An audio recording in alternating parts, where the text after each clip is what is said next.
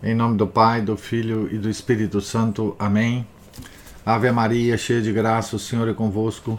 Bendita sois vós entre as mulheres, e bendito é o fruto do vosso ventre, Jesus. Santa Maria, Mãe de Deus, rogai por nós, pecadores, agora e na hora de nossa morte. Amém. São José, rogai por nós. São Felipe Neri, rogai por nós. Nossa Senhora de Fátima, rogai por nós. Em nome do Pai, do Filho e do Espírito Santo. Amém. Bom dia a todos. Nós estamos aqui na página 124 da biografia de São Francisco de Sales, escrita por M.D. de Margerie. Capítulo 4. Da parte que o nosso biógrafo discorre sobre a doutrina de São Francisco de Sales. Em vários capítulos da Introdução à Vida Devota, o Filoteia, o piedoso autor explana suas doutrinas sobre a vida espiritual e o amor de Deus. Já fizemos referência mais de uma vez a essa obra inapreciável da literatura e da filosofia cristãs. Depois da Imitação de Cristo, não há livro que tenha maior número de leitores. Quando, porém, o relemos à luz da grande e sublime doutrina que acima acabamos de expor, muito melhor penetramos o espírito, a unidade, a grande ambição de progresso moral das almas, e reconhecemos que o mesmo livro é por inteiro fruto maduro dessa doutrina, posta em prática e continuamente aplicada pelas pessoas que Deus chama à perfeição no século. Significa não as pessoas religiosas, que se retiram do século e vão para os mosteiros, os eremitérios, enfim. Aqui uma citação da Filoteia. A caridade não entra jamais em coração algum, sem que leve consigo as outras virtudes, excitando-as e colocando-as em seus postos, como um capitão faz com seus soldados, embora não as ponha em prática todas de uma vez, nem de um jato, nem repentinamente, nem igualmente, em todo tempo e lugar. O justo é como a árvore plantada junto à corrente das águas, que dá seu fruto a seu tempo, porque a caridade, regando uma alma, produz nela atos de virtude, cada qual a seu tempo. Então, aqui é a mesma ideia, central, aquela ideia de que quando o amor de Deus invade, preenche uma alma, nenhum outro amor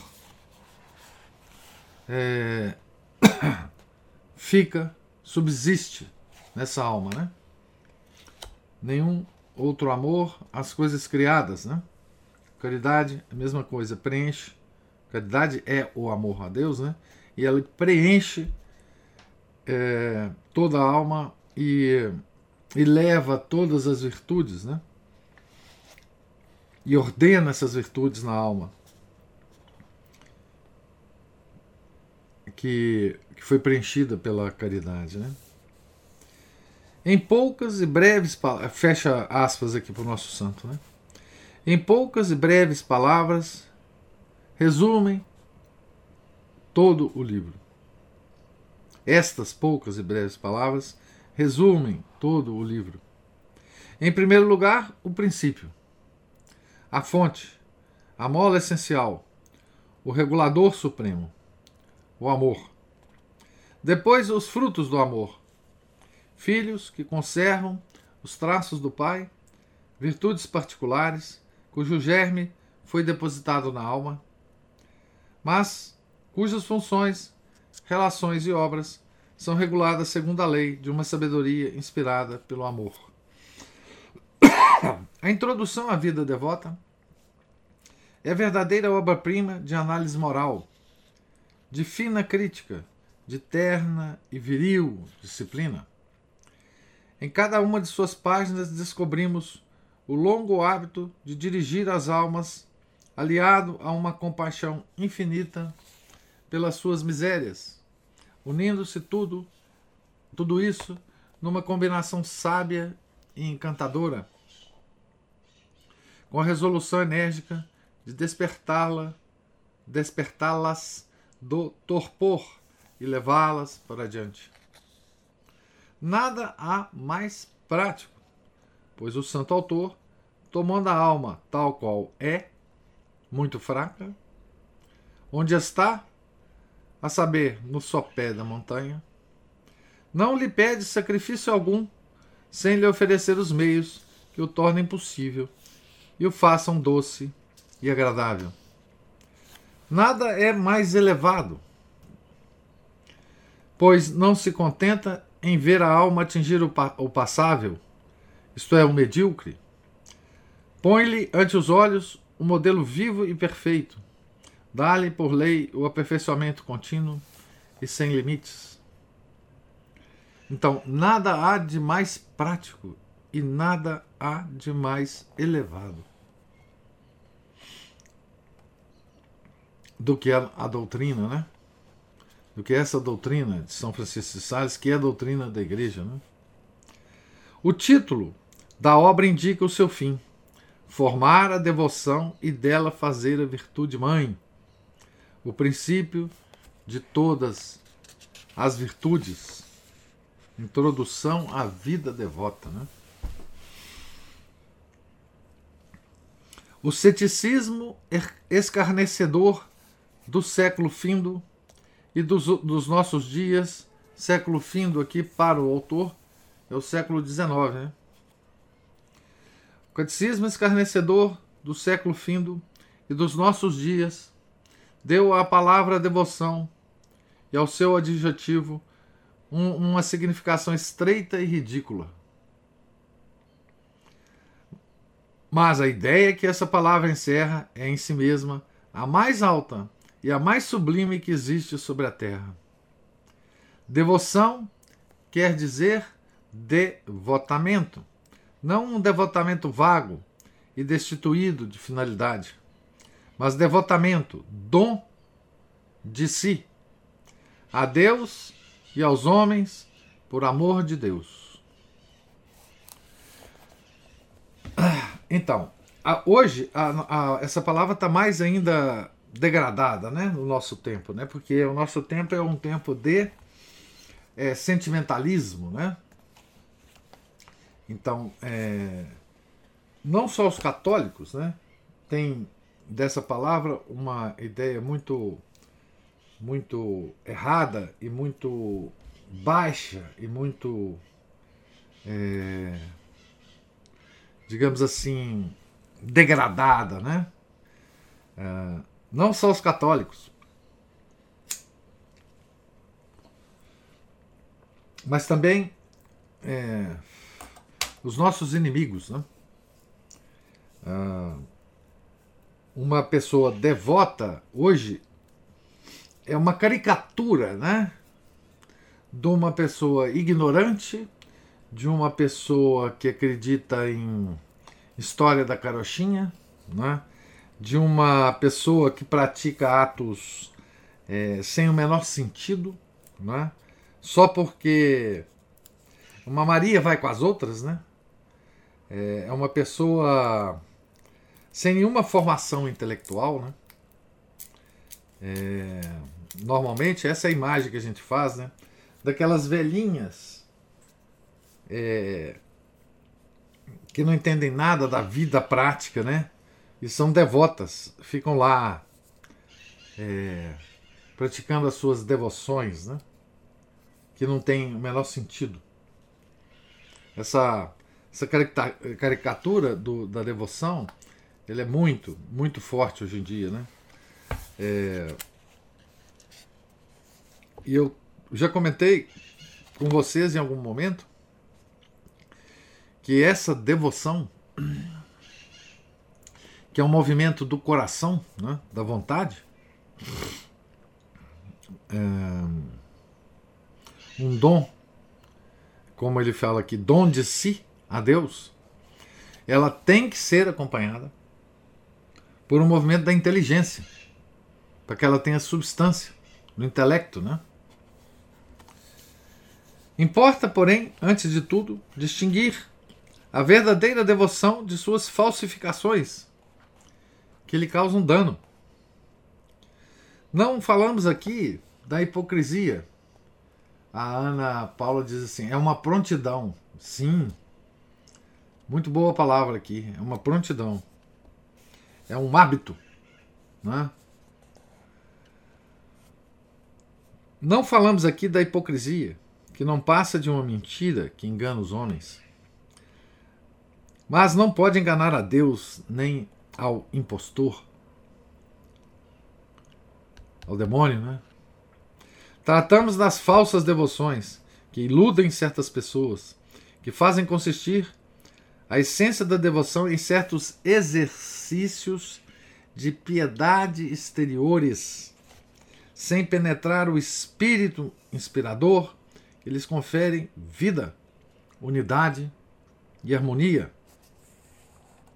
Então, exercícios de piedade exteriores para o inglês ver, né? Aquela piedade, digamos assim, forçada. Aquela piedade para que as pessoas no entorno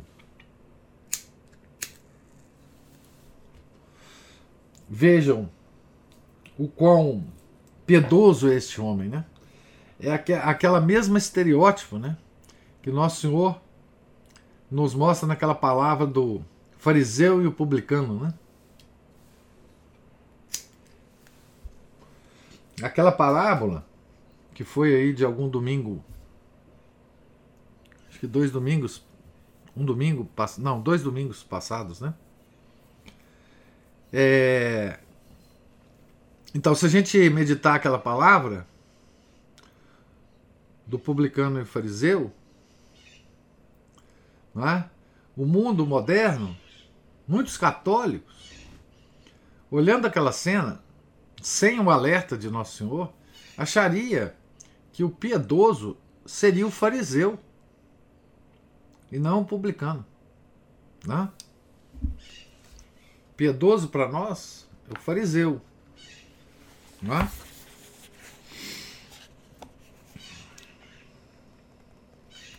Então vamos aqui dar a palavra ao nosso santo. Cada um pinta a devoção segundo sua paixão e sua fantasia. O que é dado ao jejum tem-se por muito devoto, porque jejua, ainda que tenha o coração cheio de rancor, não se atrevendo a molhar a língua com vinho, nem ainda com água. Por sobriedade, nenhuma dúvida terá em abanhar no sangue do próximo, pela murmuração e pela calúnia. Outro se terá por muito devoto, porque todos os dias reza uma grande multidão de orações, ainda que depois disso desmande a língua em palavras coléricas, arrogantes e injuriosas, assim com domésticos e com vizinhos. Outro, de boa vontade, tirará a esmola da bolsa para dá-la aos pobres, mas não pode tirar de seu coração suavidade para perdoar a seus inimigos. Outro perdoará seus inimigos, mas não pagará seus credores, senão a viva força de justiça. Todos esses são tidos por devotos, mas de nenhum modo o são. Então, São Francisco já dá uma série de exemplos, né, práticos do seu tempo, né? Fecha aspas para o nosso santo. Se, pois, a verdadeira devoção não é nada disso, que é então? Diz o nosso biógrafo. Ele deixa o nosso santo responder. Então, São Francisco de Sales diz: a verdadeira devoção pressupõe o amor de Deus, e outra coisa não é senão um verdadeiro amor de Deus. Mas não é um amor qualquer. Quando o amor divino aformoseia a alma, belíssima expressão, né? Quando o amor divino aformoseia a alma, se chama graça e nos torna agradáveis à divina majestade. Quando nos infunde energia para praticar o bem, se chama caridade. Mas quando chega àquele grau de perfeição que não só nos faz praticar o bem, mas nos leva a praticá-lo cuidadosamente, frequentemente, prontamente, se chama devoção. Prontidão, a Ana Paula diz aqui, né? Prontamente, com prontidão, né? Se chama devoção. A devoção não é mais que uma agilidade e viveza espiritual, por cujo meio a caridade executa suas ações em nós, ou nós, por meio dela, frequentemente, prontamente e afetuosamente. E como a caridade pretende fazer-nos guardar, em geral e universalmente, todos os mandamentos de Deus, assim compete à devoção fazer que os observemos prontamente e diligentemente. Por esta razão, aquele que não guarda todos os mandamentos de Deus não pode ser havido por bom nem por devoto, porque para ser bom deve ter caridade, e para ser devoto, além da caridade, deve ter uma grande viveza e prontidão nas ações caritativas. Ao mesmo tempo que a caridade não só nos torna prontos, ativos e diligentes na observância de todos os preceitos divinos, mas além disso, nos excita a executar pronta e afetuosamente as obras que podemos, ainda que por nenhum modo sejam de preceito, mas unicamente de conselho ou de inspiração. Enfim, a caridade e a devoção não têm entre si mais diferença que a que existe entre a chama e o fogo, porque a caridade, como um fogo espiritual, quando é muito ardente, se chama devoção. De sorte que a devoção não acrescenta ao fogo da caridade, senão a chama, que torna a caridade pronta, ativa e diligente, não só na observância dos mandamentos de Deus, mas na execução dos conselhos e das inspirações celestiais. Se a caridade é leite, a devoção é a nata. Se é planta, a devoção é a flor. Se é pedra preciosa, a devoção é o brilho. Se é bálsamo, a devoção é o aroma, e aroma de tal suavidade que conforta os homens e alegra os anjos. Que coisa, né? Que coisa bela, né? Esse trecho da Filoteia, né? Que coisa bela, que escrito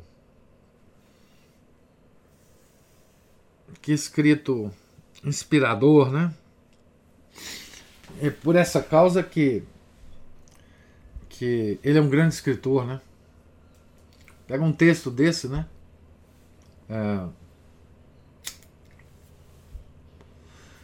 E você pode analisar literariamente a perfeição dele, né? A escolha das palavras, a escolha das expressões, a escolha dos adjetivos, a formação das frases.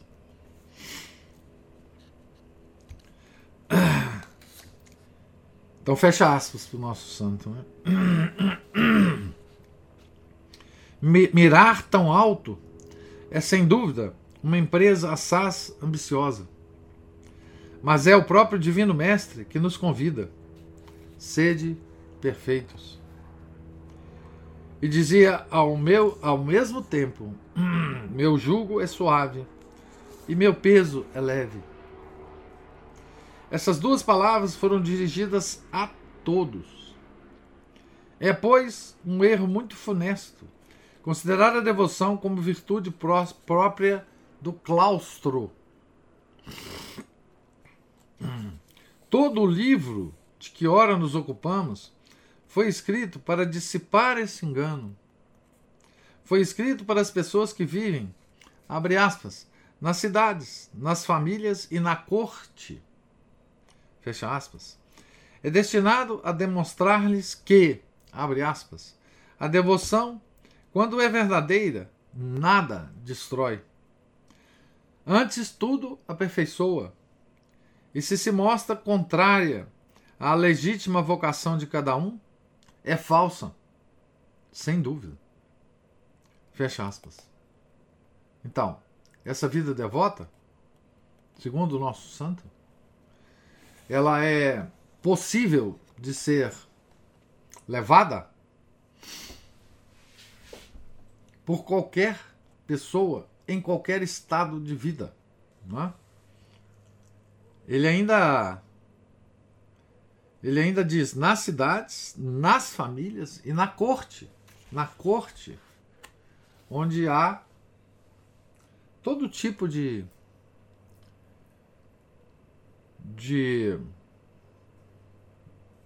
defeitos, de falhas, de pecados, né? Por ambição, por orgulho. A corte é um ambiente, digamos assim, que a gente nunca pensaria, né? Que haveria homens virtuosos, homens devotos, né? Na corte, nas cidades, nas famílias. Note como isso é contrário a essa percepção defeituosa, enviesada que nós temos hoje, que nós devemos abandonar ambientes, cidades, ir para o campo, para viver uma vida santa, para ter um ambiente bom para criar os nossos filhos, para constituir as famílias. Isso nunca foi católico, não é? Nós vimos, né, muitas famílias, agora, recentemente, né, apavoradas com a pandemia, né, fugindo das cidades, comprando terras e, enfim, fazendo esforços até maiores do que poderiam, né? Para procurar este ambiente, né? Este ambiente seguro, este ambiente que finalmente nele nós poderíamos então ter uma vida perfeita, devota, né?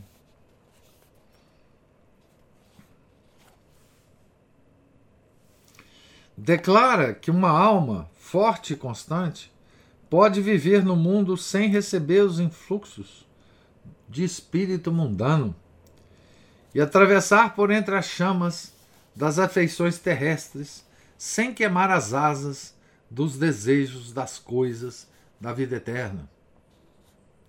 Voltando ao nosso santo. Não só é erro, olha, não só é erro, mas heresia querer detestar a vida devota da companhia dos soldados, da tenda dos operários, da corte dos príncipes e da convivência das pessoas casadas. Verdade é que a devoção meramente contemplativa, monástica e religiosa, não se pode exercer nesses estados. Mas também, além dessas três espécies de devoção, há muitas outras próprias ao aperfeiçoamento das pessoas que vivem no estado secular. Onde quer que estejamos, podemos e devemos aspirar à vida perfeita. É ou não é um tapa na cara, na nossa cara, né? Dos moderninhos e sofisticados, né?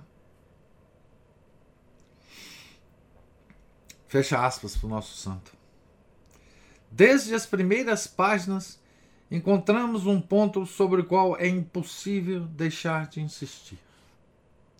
São Francisco de Sales foi um incomparável diretor de almas. Dirigiu uma multidão de consciências pelos caminhos da santidade e foi pela principal e mais ilustre dessas direções espirituais que começou a lançar os fundamentos humildes do soberbo edifício da Ordem da Visitação, instituto religioso a que estavam reservados tão altos destinos na história da Igreja. A esse instituto estava reservado nada mais, nada menos do que a devoção ao Sagrado Coração de Nosso Senhor Jesus Cristo, né? A Introdução à Vida Devota, livro que estamos analisando, estabelece desde o princípio a necessidade desta assistência, afirmando como preliminar que as almas que empreendem, abre aspas, a santa viagem de devoção, não podem dispensar um amigo fiel, que guie suas ações com avisos e conselhos, livrando-as, por esse meio, das ciladas e dos enganos do inimigo, fecha aspas. Eles, indispensável um diretor. Mas por quê? Não temos um guia, que é a consciência? Entregar a mãos estranhas a direção de nossa vida não será abdicar de nossa própria personalidade? Não será isso deixarmos de ser uma força esclarecida e livre? Para nos tornarmos, assim, um instrumento cego, movido por forças estranhas? Importa responder prontamente a essa séria objeção e dissipar esses escrúpulos. A resposta a tais indagações, para satisfazer a razão, deve pelo menos esboçar uma teoria geral da direção das almas. A consciência é seguramente um guia, uma luz, a voz de Deus em nós mesmos. Mas é um guia a que muitas coisas desviam. É uma luz que brilha numa atmosfera por onde passam e se acumulam muitas nuvens. É uma voz que clama, enquanto vários rumores procuram abafá-la. Tem incertezas das quais não sabe como sair, e nada é mais doloroso que essas situações, nas quais não podemos ver nem conhecer de que lado está o dever, quando nos sentimos condenados a trair alguma de nossas obrigações, qualquer que seja a resolução que tomemos. Surgem perturbações interiores, muito pouco conhecidas em nossos dias, quando a humanidade quase só vive exteriormente, absorvendo-se do excesso de vida material. Ele está falando aqui, nunca é demais lembrar, do início do século XX, né? Há escolhos a que vão dar, estonteados, os inexperientes, que os não conheciam antecipadamente. Ora, tomamos as ilusões do espírito como verdadeiras inspirações, ora, os desfalecimentos da vontade, nos levam a tomar como ilusões verdadeiras inspirações. No curso ordinário das coisas, quando a estrada é larga e bem traçada, quando o mal é visível e sem disfarces, e o bem se apresenta sem obscuridades, a consciência não encontra perplexidades, angústias e trevas, e não pensa que as possa encontrar. Encontrará tudo isso nos desvios do seu caminho e ficará desorientada na primeira encruzilhada, não sabendo qual rumo seguir. Outras vezes a obscuridade será tamanha que a alma nada verá diante de si. Em certas ocasiões, finalmente as trevas do espírito são tais e tantas que a consciência não saberá discernir o razoável do absurdo. Mas se se tratasse de outrem, proferiria, sem nenhuma hesitação, uma sentença justa e bem fundamentada. É preciso observar ainda que a vida espiritual não é uma parada de tropas em que o soldado, uma vez instruído e adestrado, executa sempre, do mesmo modo e com o mesmo grau de perfeição antes adquirida, os mesmos movimentos e as mesmas manobras sob o comando dos oficiais. A vida espiritual é uma marcha, portanto deve consistir em um progresso. Ora, na maioria dos casos, em vez de avançar, não fazemos senão girar dentro do mesmo círculo de faltas.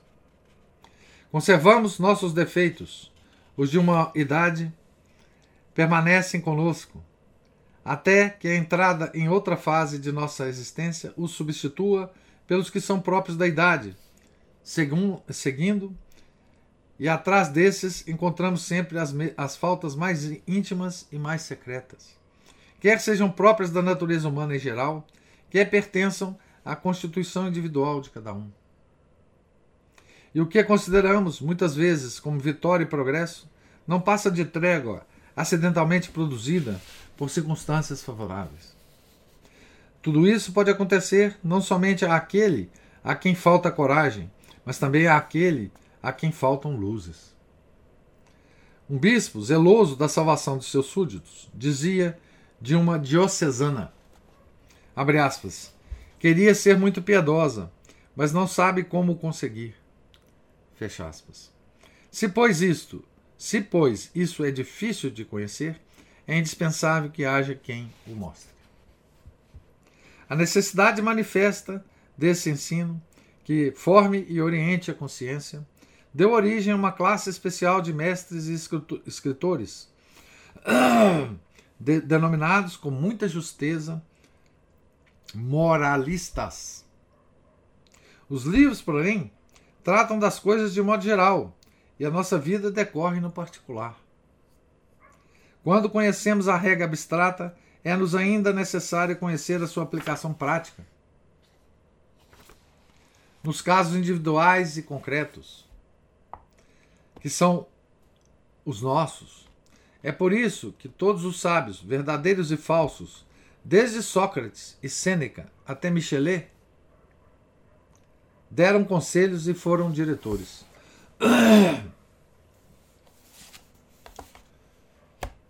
Todo amigo que toma a sério os superiores deveres da amizade.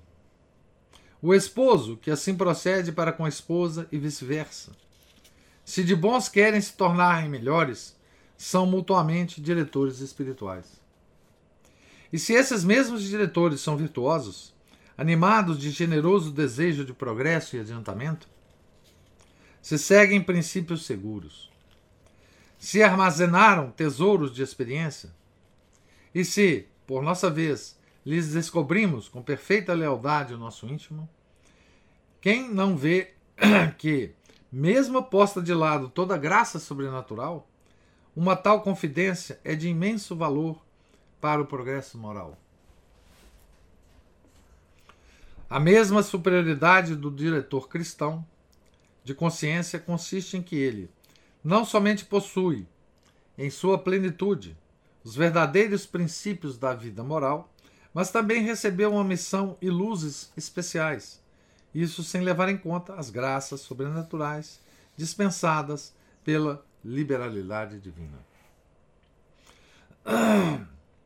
O traço de união que liga uma alma à outra, A dirigida àquela que dirige deve ser, diz São Francisco de Sales, uma amizade toda divina e espiritual. Uma vez que é de grande importância encontrar um guia segundo o coração de Deus, devemos pedir-lhe com insistência que nola conceda. Abre aspas. Já que tanto te importa, Filoteia, caminhar com um bom guia nesta santa jornada da devoção, pede a Deus, com fervorosas instâncias, te conceda um que seja conforme ao seu coração. E não duvides que, quando for necessário, mandar-te-á um anjo do céu, como ao jovem Tobias, ele te concederia um bom e fiel. Este, pois, deve ser para ti como um anjo, isto é, quando o achares, não o deve considerar como simples homem, nem confies nele, nem em seu saber humano, mas em Deus, que te favorecerá e falará por meio dele, pondo-lhe no coração e na boca o que for necessário para a tua salvação. Deves ouvir ao teu diretor como se for um anjo descido do céu, a fim de te conduzir para lá. Trata-o com o coração nas mãos, com toda sinceridade e fidelidade, manifestando-lhe claramente o teu bem e o teu mal, sem fingimento e sem dissimulações.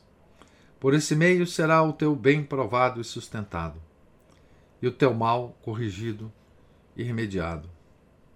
Achar-te-ás aliviado e confortado nas aflições, moderado e ordenado nas consolações. Põe nele uma confiança absoluta, acompanhado de uma santa reverência, de modo que a reverência não diminua a confiança, nem a confiança embarace a reverência. Confia nele como uma filha em seu pai, respeita-o com a confiança de um filho para com sua mãe.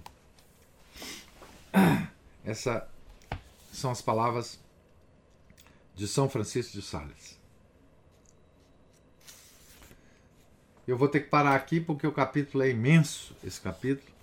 Nós vamos lê-lo em partes, por partes, né? Então eu estou parando aqui exatamente depois da citação do São Francisco de Sales sobre a direção espiritual, na página 133. Então, lembramos aqui o seguinte, o São Francisco de Sales, né, era um grande diretor espiritual, né? Ele deixou, em relação a isso, né, quer dizer, isso transborda, como diz o nosso biógrafo, né, nas obras que ele escreveu, né? Toda a obra que ele escreveu foi como que a de um diretor espiritual para almas que precisavam conhecer o que ele escreveu, né? E ele praticou essa arte na vida toda dele. Quer dizer, ele nunca deixou de ser diretor de alma, nem depois que ele fundou a Visitação, né? Note, ele fundou a Ordem da Visitação, mas ele não era da Ordem da Visitação, ele só foi o fundador, através de Santa Chantal.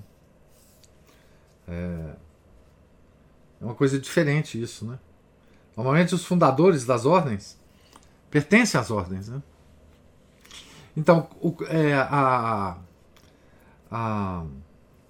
qual era o papel dele na ordem, né? O papel de diretor espiritual, não só de Santa Chantal, como das outras freiras, não é? E ele foi diretor de muitas almas também que viviam no século, né? E, enfim, é tão interessante nós lermos essa parte, né, da direção espiritual. Nós vamos ler ainda mais coisa aqui. e meditarmos, né, sobre o que ele nos fala, né? Nós devemos pedir, né, direção espiritual. E ele dá a entender aqui que a direção espiritual é uma graça de Deus e que ela vem de formas diferentes, né? Ela vem de formas diferentes. Ele cita aqui os moralistas, né, que escreveram livros sobre direção espiritual. Livros que nós podemos também nos... podemos mergulhar nesses livros, né? E uma coisa que a gente sempre reclama, né, da dificuldade de ter diretor espiritual hoje em dia, a gente nunca deve esquecer que Deus sabe disso. Que Deus está nos mandando os seus auxílios, né? Enfim... para que nós não fiquemos perdidos no século, né? Nós devemos pedir isso a ele, né? Luzes, inspirações. E ele nos manda sempre, né? Nos manda sempre. A própria força que cada um de nós tem em manter um mínimo de disciplina, de oração, de meditação, é graça de Deus, não é? Sem a graça de Deus, nós não estaríamos mantendo essa disciplina, mínima que seja, não é? Então Deus não esquece de nós, não é? Certo? Então pergunto a vocês se vocês têm alguma... observação tanto da primeira parte, que trata da devoção em si, né, quanto dessa segunda que nós começamos sobre a direção espiritual.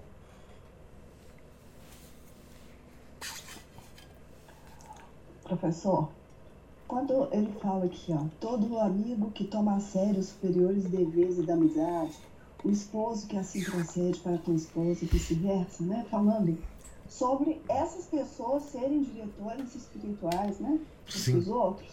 Isso. Eu fiquei pensando assim, quão grave é o fato de hoje em dia, a gente até já comentou esse tipo de coisa aqui, mas o fato de os idosos quererem se parecer com jovens e abandonarem essa função mesmo de serem diretores espirituais de seus filhos, dos jovens em geral, né, um professor, aquelas pessoas que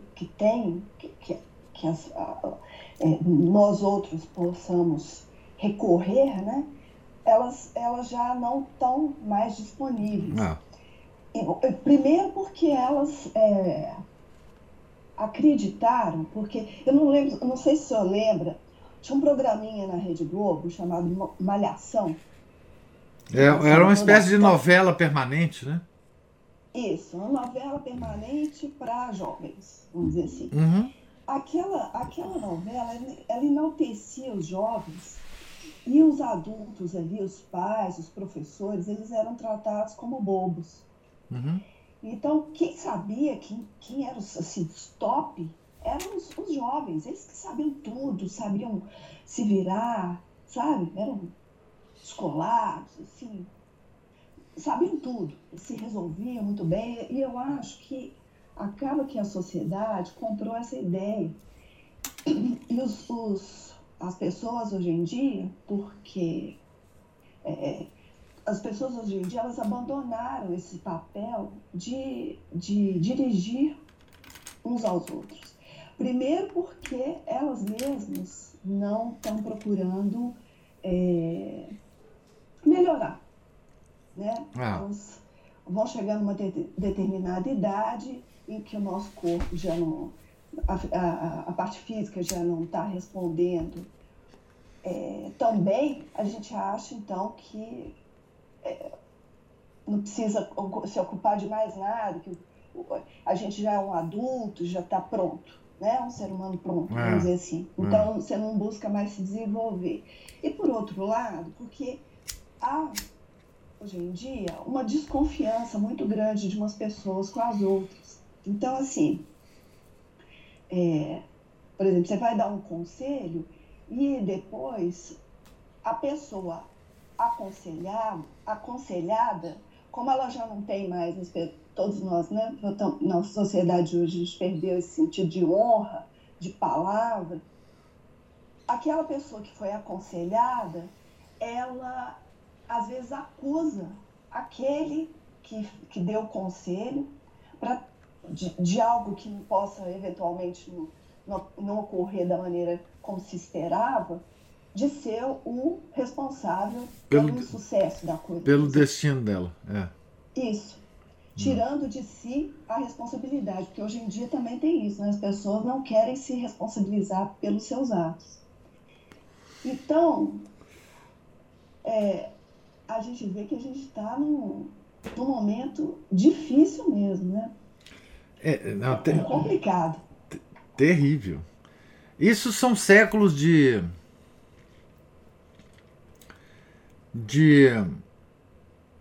revolução, né?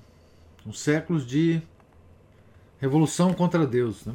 Séculos de kantismo, de hegelianismo, de René Descartes, de Rousseau, de Voltaire, de Nietzsche, de Freud, de Jung, enfim, essa destruição, é porque assim, à medida que a gente vai estudando o que aconteceu, é que a gente vai vendo a catástrofe que é o nosso sistema de ideias. É uma catástrofe. Então, quando nós atingimos um santo desse, tipo São Francisco de Sales, é como se a gente bebesse essa água e tivesse a sensação assim...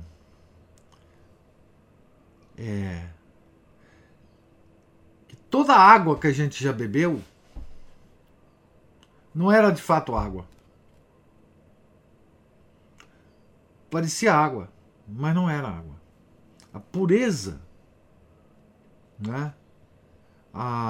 O frescor dessa água que nós bebemos em São Francisco de Sales, ela é desconhecida. Ela é repugnante, inclusive. Elas nos afasta, né? Nós tivemos aqui o depoimento, né, da Cristina dizendo que comprou a Filoteia, mas não conseguiu ler. Isso acontece com todo mundo. Quer dizer, aquilo que está lá é um negócio tão, tão estranho, tão absolutamente... desconhecido, tão diferente, um escrito tão diferente, uma unção tão diferente, então isso, essa digamos assim, essa estranheza, vamos dizer assim, não vamos colocar repugnância, porque repugnância é uma coisa muito forte, mas essa estranheza, não é? Mostra o quanto que nós estamos completamente em escombros na nossa vida espiritual. Quanto que essa expressão, vida espiritual, nos é completamente desconhecida, né? O quanto que a nossa cabeça vai ter que mudar, né? Para que a gente consiga nos aproximar da fonte de água. Né? Nós não queremos aproximar de lá. Não! Essa água que nós estamos bebendo, cheia de lodo, de impurezas, essa é a água que nós queremos. Né? Essa água, ela não tem nenhum atrativo para nós. Né? Então, isso só mostra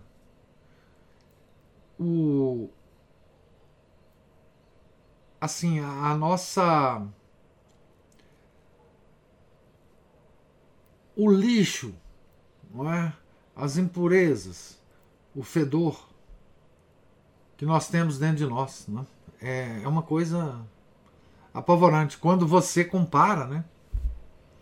a verdadeira espiritualidade católica, a verdadeira mística católica, com tudo que nós temos na nossa cabeça hoje, né? Com toda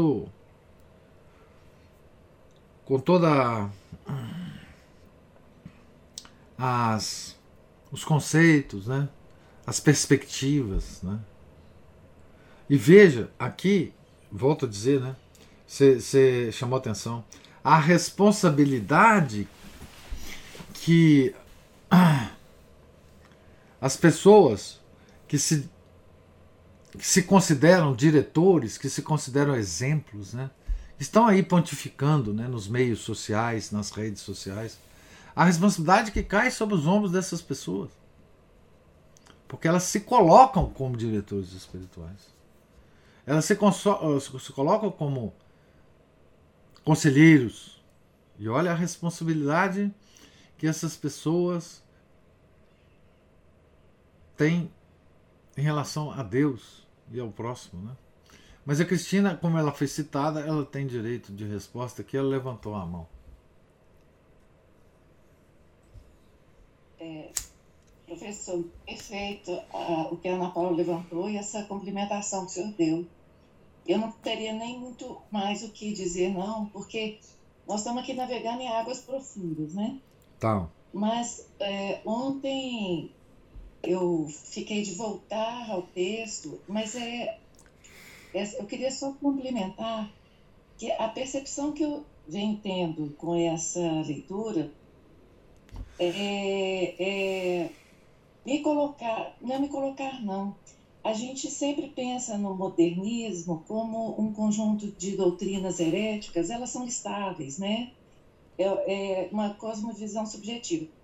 Essa leitura, o que ela está me dando é a noção dessa realidade, não o modernismo como uma heresia, uma doutrina, mas como isso é a minha vida, isso é a nossa vida. A nossa vida. Nós não temos a minha dificuldade com Filoteia, e o senhor bem colocou aí, é o como ler aquelas primeiras páginas, eu não sei quantas eu avancei, e falar assim, como? Mas como? É porque o tipo de construção mental nossa, por mais que a gente tenha recebido alguma formação verdadeiramente católica, ela se esvai no mundo que questiona, vejam só, ó raios, se Deus existe, Esse tipo de coisa, as crianças, eu lembro disso, de conversar com amiguinhas assim, você acredita em Deus? Quer dizer, isso é a modernidade, isso é o positivismo, isso é Max Weber ou Conte, ou essa vida institucionalizada de planejamento, de máquina funcionando, isso já entrou de uma tal forma dentro da nossa... Isso é um substrato da nossa mente. Então, essa heresia modernista que a gente lista com palavras, digamos, para falar assim, a doutrina está errada. Não, nós já estamos nisso de uma maneira profunda. E todas as vezes, a Ana Paula tocou num ponto aí que é crucial, o problema do envelhecimento, dos velhos que abrem mão. E nós somos nós que, olha, passamos de 30 anos, já estamos já do outro lado, né?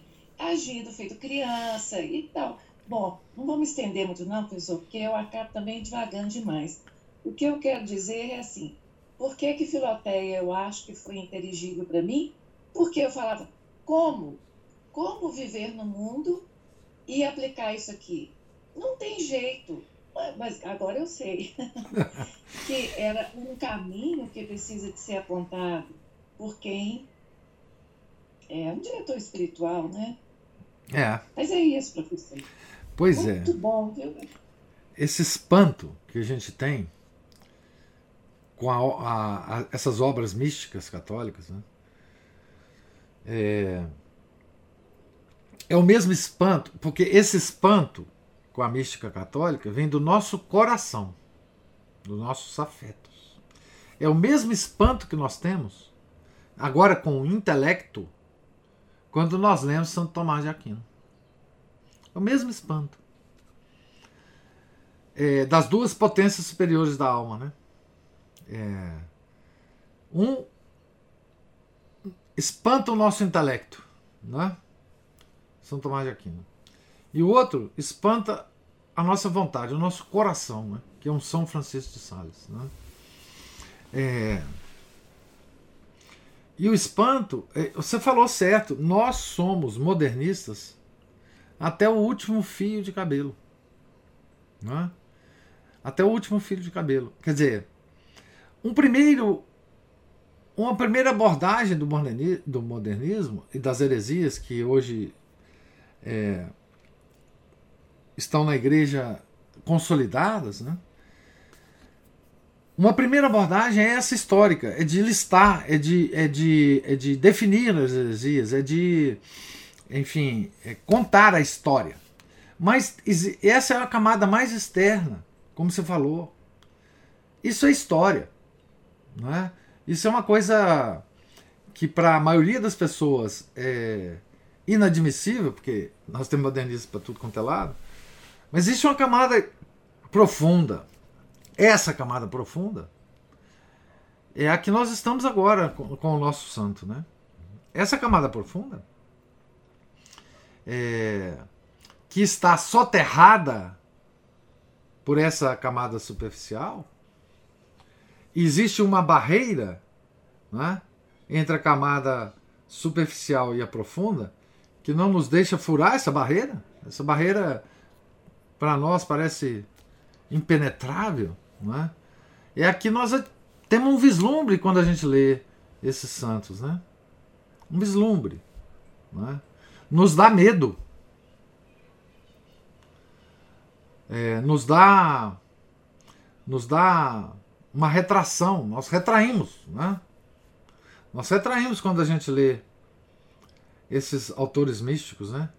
São Francisco de Sales é doce, mas existem uns místicos católicos que são aterrorizantes, né? Uma Santa Teresa de Jesus, um São João da Cruz, um São Paulo da Cruz. Esses são aterrorizantes para nós. Aterrorizantes.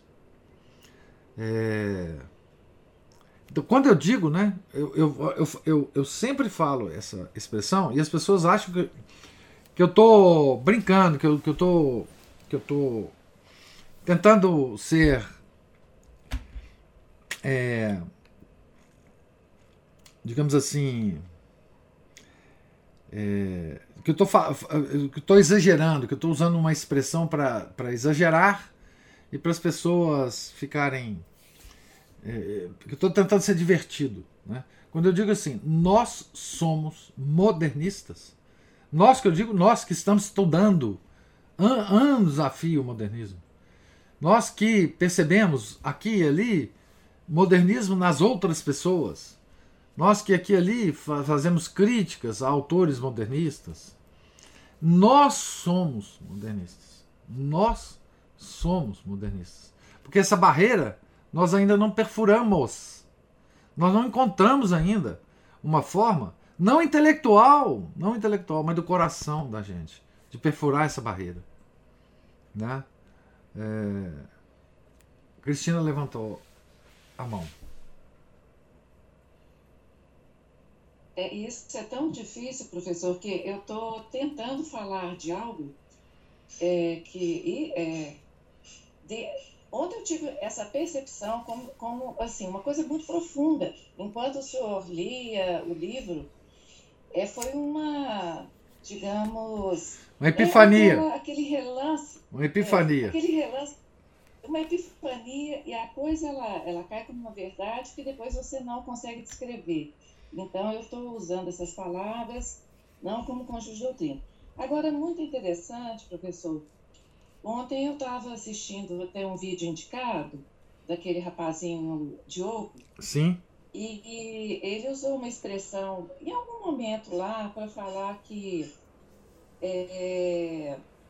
as palavras inspiradas de Deus formam os nossos costumes. Ele estava falando isso a propósito de outra coisa, que calhou muito com um livrinho que eu estava aqui dando uma espiadela do Elliot, Thomas Elliot, que é Definição da Cultura, Notas para Definição da Cultura. Eu falo que essas pessoas todas, dessa modernidade, elas escreveram demais, porcaria demais, e nós lemos porcaria demais. Isso corroborando com o nosso modernismo entranhado na nossa carne, na nossa mente, nos nossos olhos, na nossa boca, no ar que a gente respira. São essas discussões que, por princípio, estão erradas. Nós temos esse tipo de discussão sobre absolutamente todas as coisas, até qual é a maneira correta de levar uma xícara de café na boca, a maneira correta de comer, a maneira correta de andar, Então, é tanto lixo. Esse livrinho do Elliot, ele cria, assim, num começo de discussão, ele quer fazer uma associação entre cultura e religião, só existe cultura onde tem religião, mas o que é que determina o quê? A cultura do indivíduo, do grupo, da sociedade. É uma discussão importante, mas que eu falo, quem falou a verdade a respeito disso foi esse rapazinho, Diogo. Você só tem uma cultura quando... não é que você só tem uma cultura, você só tem uma cultura verdadeiramente sólida. A religião, ela determina isso a partir da palavra inspirada. Nós formamos uma civilização a partir da palavra inspirada de Deus. Revelação. Os homens foram moldando ali o jeito de viver e derrubando os deuses pagãos, os demônios, o sacrifício humano, a escravidão, né? A moral da Antígona, se enterra o parente, ou se segue o Estado, ou se morre por isso. É o cristianismo que determinou isso. Mas nós não sabemos de mais nada, porque essa gente toda que o senhor citou aí, muito bem, uma por uma, essas pessoas escreveram besteiras demais. Elas levantaram questões inócuas, sem a menor relevância. E são elas que determinam quem nós somos, o que nós pensamos e, o pior, como nós pensamos. Isso. Como que a gente faz as coisas. E até as expressões que a gente usa. As expressões. Uma coisa assim. E não é à toa que a Filoteia, ela... só sabe o que ocorre? Não é que não é inteligível, mas é como que você leva essa vida devota. Agora, professor, eu falo que é muito diferente. Nós, hoje, nós temos uma comunidade, nós temos uma missa regular. As coisas vão ficando mais fáceis pra gente. Agora, quando você não tem absolutamente nada disso e todos os dias está em contato com pessoas que estão totalmente fora disso e você numa vida social totalmente fora, é impossível. É impossível. Você olha e até fala, como fazer isso? Não é? Isso mesmo. É isso. Não, você está absolutamente certa. Assim... o que nós estamos palidamente vivendo, com a frequência nos sacramentos tradicionais, com as nossas discussões,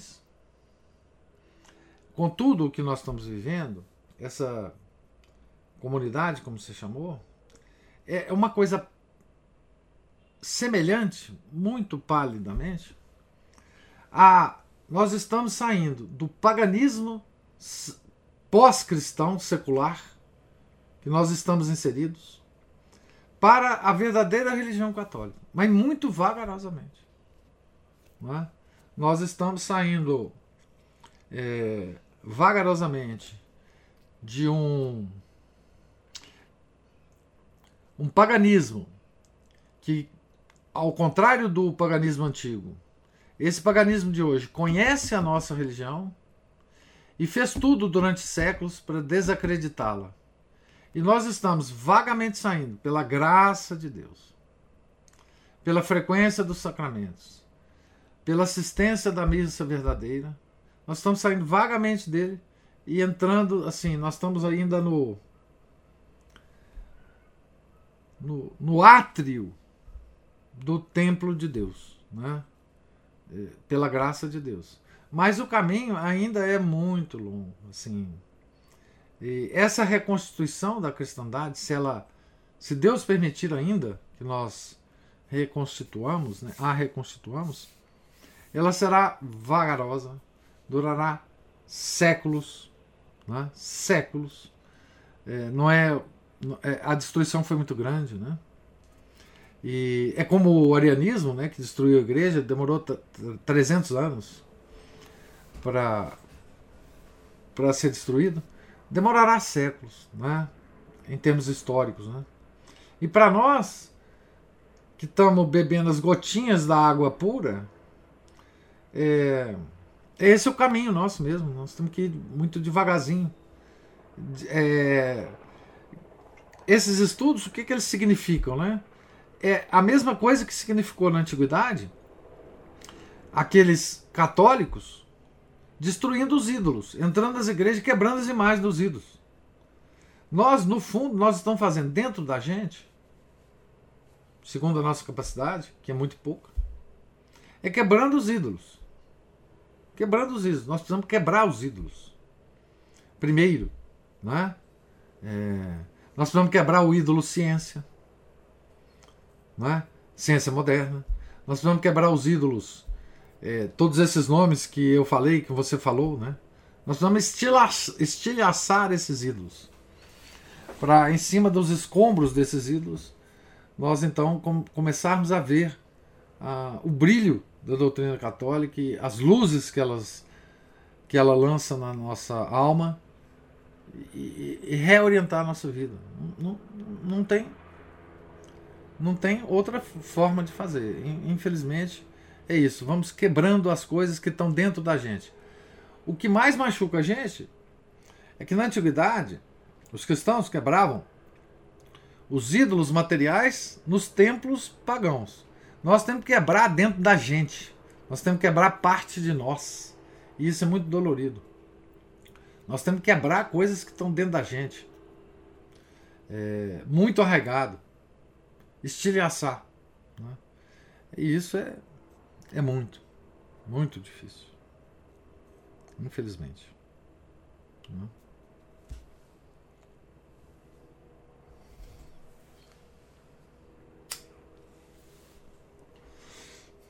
Então, mais alguém tem alguma observação?